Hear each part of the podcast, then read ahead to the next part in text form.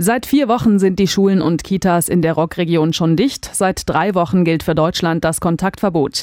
Wie geht es jetzt weiter in der Corona-Krise? Das ist die Frage, die uns alle beschäftigt und mit der sich auch die Politik diese Woche befasst. Wir bringen euch jetzt auf den neuesten Stand, wie der Fahrplan aussieht für eventuelle Lockerungen, ausführlich und hintergründig in unserer Sondersendung. Radio Regenbogen. Corona aktuell. Ich bin Mareike Makosch. Hallo. In Österreich haben heute nach vierwöchiger Schließung wegen der Corona-Krise wieder zahlreiche Geschäfte geöffnet. In Frankreich müssen die Menschen dagegen noch rund vier Wochen mit den strengen Ausgangsbeschränkungen leben. Wie es bei uns weitergeht, dürfte sich morgen klären. Dann berät Kanzlerin Merkel mit den Ministerpräsidenten der Länder über etwaige Lockerungen der Corona-Regeln. Positive Signale in diese Richtung kamen heute schon von Jens Spahn. Regenbogen zwei-Reporterin Manja Borchert berichtet. Der Gesundheitsminister macht Hoffnung, dass es tatsächlich Lockerungen geben wird bei den Corona-Einschränkungen. Er spricht von vorsichtigen ersten Schritten in eine neue Normalität. Am Ende gehe es darum, die richtige Balance zu finden zwischen Gesundheitsschutz, öffentlichem Leben und der Wirtschaft.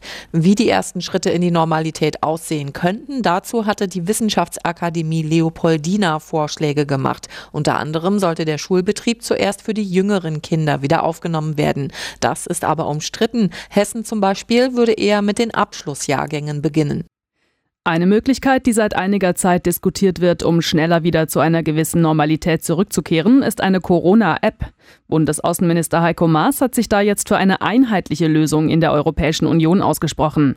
Bei so einer App würde es darum gehen, Menschen schnell zu informieren, wenn sie Kontakt zu Infizierten hatten. Maas sagte den Zeitungen der Funke Mediengruppe, wichtig sei, dass man nicht bei einem Flickenteppich aus siebenundzwanzig Corona-Apps und siebenundzwanzig Datenschutzregimen lande. Regenbogen zwei-Reporter Carsten Heide.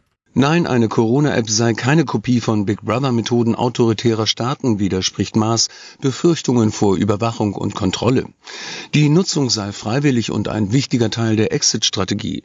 Maas wörtlich, damit leisten wir auch einen Beitrag, Reisebeschränkungen und Grenzkontrollen in der E U schnell und dauerhaft wieder abzubauen. In Deutschland und anderen europäischen Ländern ist die Idee einer solchen App seit Wochen im Gespräch. Gute Nachrichten gibt es derweil aus dem Robert-Koch-Institut. Die Zahl der Corona-Infizierten steigt nicht mehr so stark. Aktuell sind in Deutschland rund hundertdreißigtausend Menschen infiziert und gut dreitausendzweihundert gestorben. Entwarnung hat das R K I aber noch keine gegeben und R K I-Chef Wieler betont auch, dass die Hygieneregeln weiter eingehalten werden sollen.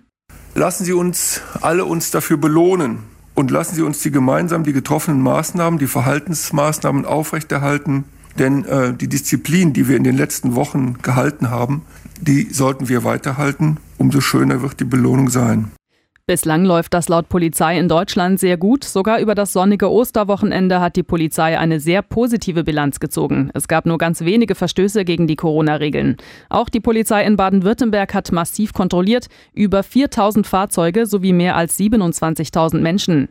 Der Ostermontag war außerdem übrigens der stauärmste Tag seit mindestens fünfzehn Jahren. Das hat der A D A C gemeldet.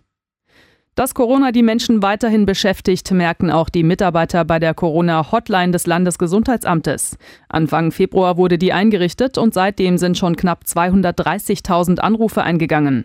Die Öffnungszeiten wurden zwar ausgeweitet, aber trotzdem kommen manche Anrufer nicht gleich beim ersten Versuch durch.